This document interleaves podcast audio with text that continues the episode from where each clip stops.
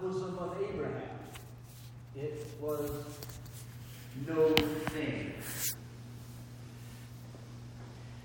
My sisters had to tell me later what happened. They say that when I fell ill, they sent word to Jesus immediately. They thought he was in Jerusalem, which is at the temple, only a half an hour walk away. But without telling us, he had gone to Jordan, over 20 miles away. It took another two days to find him and to tell him that I was sick. And then, I love the way your King James Version defines it. He tarried. After he heard word that I was sick, for two more days, he tarried. And then he came to Bethany, our hometown, which can be translated as either house of dates or house of affliction. Indeed. My sisters were so furious at the Master. If you had been here, my brother would not have died. Half lament, half accusation. Bitter disappointment. Made all the worse because Jesus was a friend. Yes, before he was the master, before we knew him as rabbi, before people called him, dare I say it, Mashiach, Messiah, he was just Yeshua, the wonderful, gentle carpenter from Nazareth. Just the dearest friend we had from the days before. The days before the baptism, the days before the teachings and the healings and the fawning crowds and the resentful religious authorities and the nervous Roman soldiers. Before all that, it was, it was just us. The four of us Yeshua and me, my sisters Miriam and Marta the gang of four. We belonged to each other. But now Jesus belonged to the crowds and to God more than to us. And when we needed him, he tarried. And then it was too late. And then my sisters felt betrayed and hurt and angry.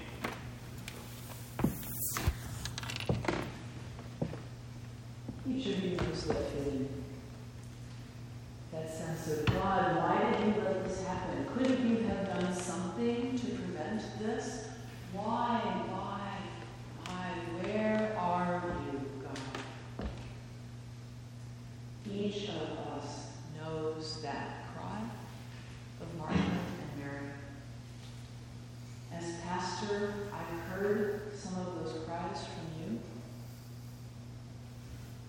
We can bring that questioning to God and to Jesus with each other, we can make it through.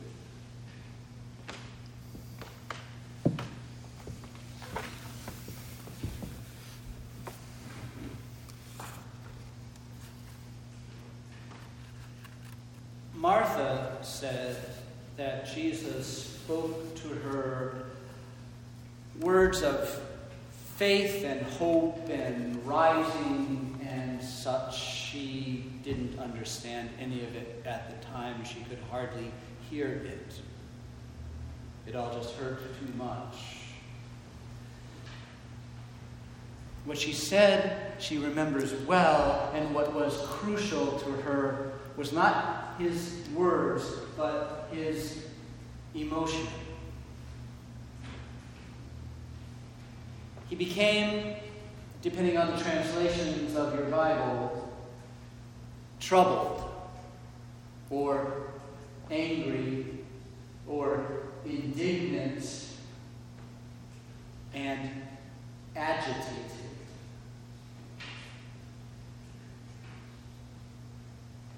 Whether it was in the face of my death, or maybe in the face of death in general, I will never know I wasn't there. But what mattered to my sister was that it was the first time in three years that my sisters had seen Jesus being vulnerable. So truly present for them. To be just for a moment no longer the teacher, no longer the healer, no longer the rabbi, but just the dear friend who had lost a dear friend. Mary says this made all the difference for her. Years later, she reflected that what happened to me and what happened to Jesus in Jerusalem in the days to follow changed the way she saw God. No longer the distant deity on a throne. She came to know that we have a God who knows what it is like to be a human being. A God who knows what it is like to lose a loved one. A God who knows the pain and the loneliness that accompanies such a loss. She came to know that God is present. And God does know, and God does care about the pain we feel. Because God feels it, just as Jesus felt it. God weeps, just as Jesus wept.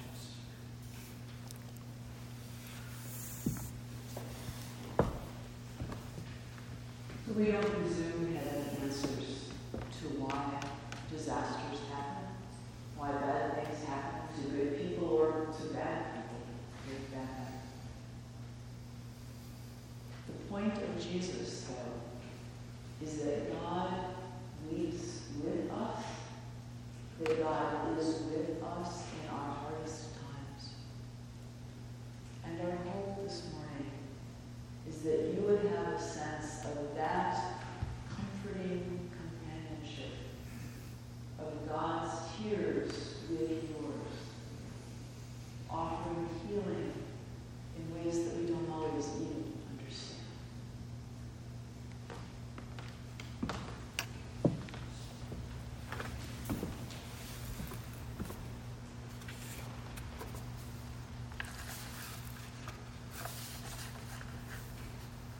I never heard the words, roll away the stone.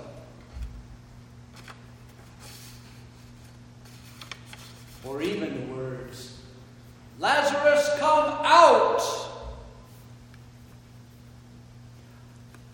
But I moved, I guess. Remember how I said earlier that the hardest thing for me was not being around for any of this? That's, that's not quite true. I remember one thing in the cave the smell. That was my first conscious thought in the cave. What is that stench? What, what crawled in here and died? And I realized it was me.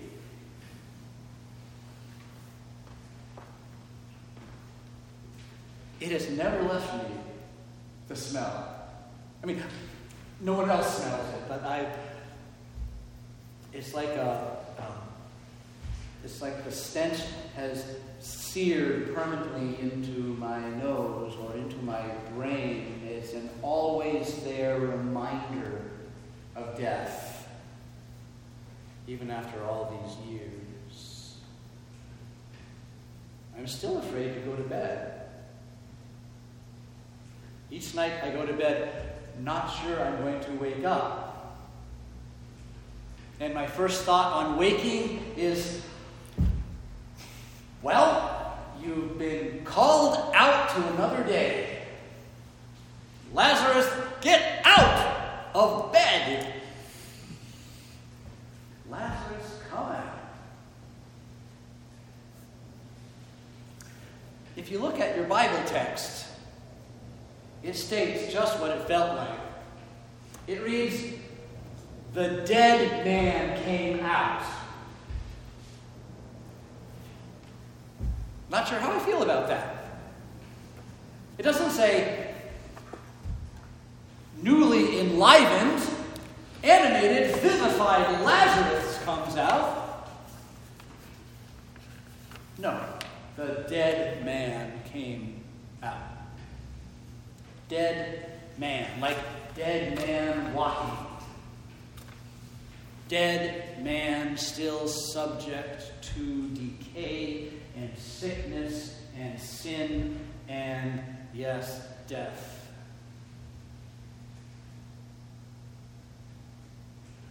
Just like my sisters, whom I have buried.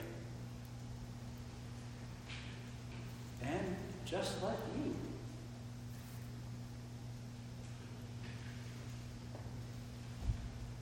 All of us, we will all die we will all meet the grave. That is our only universal human reality. Except I will have the unique honor of being the first mortal to get to die and rot a second time.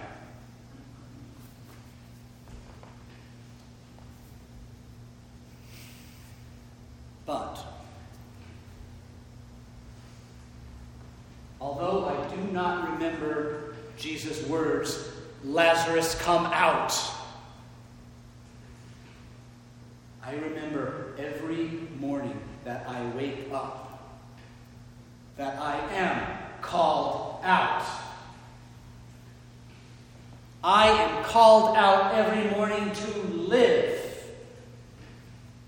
I am called out every morning to work and to love and to create and to connect and to celebrate. Even when I'm stinky, this brief span of life and to live it as fully as I can. In the quiet confidence that there is more on the other side of life and of death. There is life renewed, there is life resurrected. But even more than that promise is my life now. My, my time in the grave was, in a sense, a practice for resurrection. But even more so is my life a practice for resurrection. It is my life, and it is the way that I choose to live it that has me practicing resurrection. Maybe that's what Jesus meant when he said the first words that I did hear. I heard him say, Unbind him.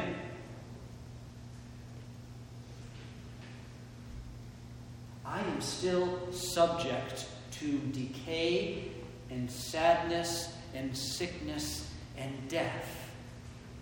I am still subject to them. But I am no longer bound by them. I am no longer defined by them. I am bound and defined only by life and by love and by trust in the one who called me out to live, live and to life. And I know deep in my bones that I have a role to play, just like you all do, in God's redemption of this bound up, broken world.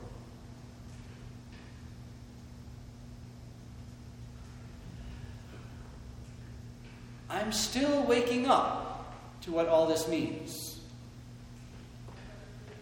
Even though at my age I am looking at death again in a more familiar way. I am still waking up. And in waking up, I have been set free. Released to be a part of this, this plan, this kingdom work that Jesus began. I don't have infinite days left and neither, I suspect, do any of you.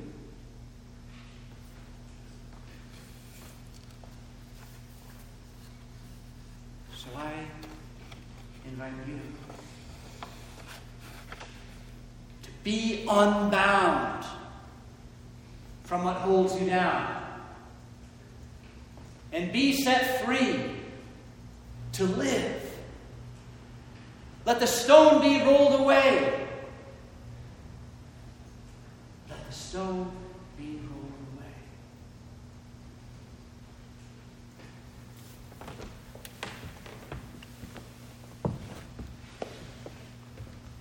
So, where is it in your life that God's inviting the stone to be rolled away? That God's inviting you to be unbound? Maybe in your own life, maybe in the way you engage the world around you. How can each of us, you, me, partner with God's healing, that, and the bringing to new life that God's already bringing into the world? I want you to reflect on that, and if you would, uh, you might share it with each other. Um, I'm going to give you a couple of examples. This is a very small example, but it's been amazingly meaningful to me. Uh, this Lenten season, my Lent practice has been to try to replace the phrase I have to, as in I have to do my taxes, with the phrase I get to, as in I get to do my taxes, or wash the dishes, or walk the dog, or, or face a new day. Because one of the places I get bound is by all that I feel I have to accomplish. And somehow saying I get to unbinds me a little, even with the taxes. So I invite you to consider that yourselves. Um, and I also want to share with you a couple of things that we're offering here at Harvard Epworth. The first of those is tonight's Ed Mark lecture, where Professor Cornell William Brooks is going to come and speak to us about the biblical imperative for reparations to black Americans. If there was anything in our nation that needs to be unbound, it is that dreadful history and our response to it. And so we invite you to come to the lecture tonight at 7 if you can in person. You can come online if you like. It will be on our YouTube channel. And then, in a more personal way, to this community. One of the conversations that we're beginning this spring is how do we understand our status as a truly inclusive and reconciling church? So that when we have gatherings, which we've traditionally called the women's gatherings, the men's gatherings here, how do we, how do we understand our call to be inclusive of folk for whom the term women and men is not sufficient, does not apply? How do we unbind our conceptions to be truly open to folk who are gender diverse, who are part of this congregation, part of this community? We'll be engaging in that conversation in the coming month, and if that's something that you would like to be part of, I invite you please to speak with me or to speak with Mitch. I think we never know what direction new life with God will take. And I think we also can live in trust that there is life with God, life everlasting. And so I invite you to partner with us, with each other, in joining in that new life. Roll away the stone, unbind the clods, and be free.